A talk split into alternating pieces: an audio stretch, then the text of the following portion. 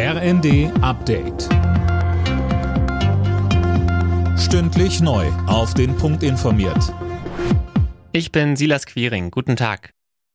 SPD-Chefin Saskia Esken hat den ehemaligen Kanzler Gerhard Schröder aufgefordert, aus der Partei auszutreten.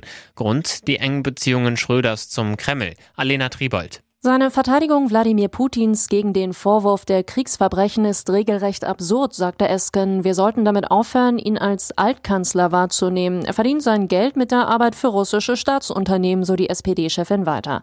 Sie verwies auch auf mehrere Anträge auf einen Parteiausschluss Schröders, die gerade bearbeitet werden. Für die Menschen im belagerten Azov-Stahlwerk in Mariupol gibt es heute offenbar doch keinen Fluchtkorridor. Darüber gebe es keine Einigung mit Moskau, teilte die ukrainische Vizeregierungschefin Verenschuk mit. Russland hatte zuvor eine Feuerpause angekündigt, damit die Zivilisten das Stahlwerk verlassen können. Sie würden dann in jede von ihnen gewählte Richtung gebracht werden, hieß es aus Moskau. Hunderte ukrainische Soldaten und Zivilisten verschanzen sich seit Wochen in dem Stahlwerk.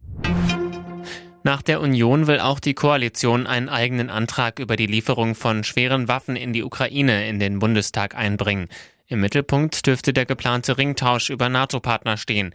Gleichzeitig riefen Politiker der Ampelparteien CDU, CSU auf, über einen fraktionsübergreifenden Antrag zu verhandeln. Unionsfraktionschef Merz zeigt sich bei Welt TV dafür offen, aber wir haben unseren Text gestern informell äh, übermittelt. Äh, die Koalitionsfraktionen kennen unseren Vorschlag. Wir wissen bis zur Stunde nicht, was die Koalition eigentlich will. Das müsste in einer normal verlaufenden Regierungsarbeit eigentlich umgekehrt sein. Die älteste Frau der Welt ist gestorben.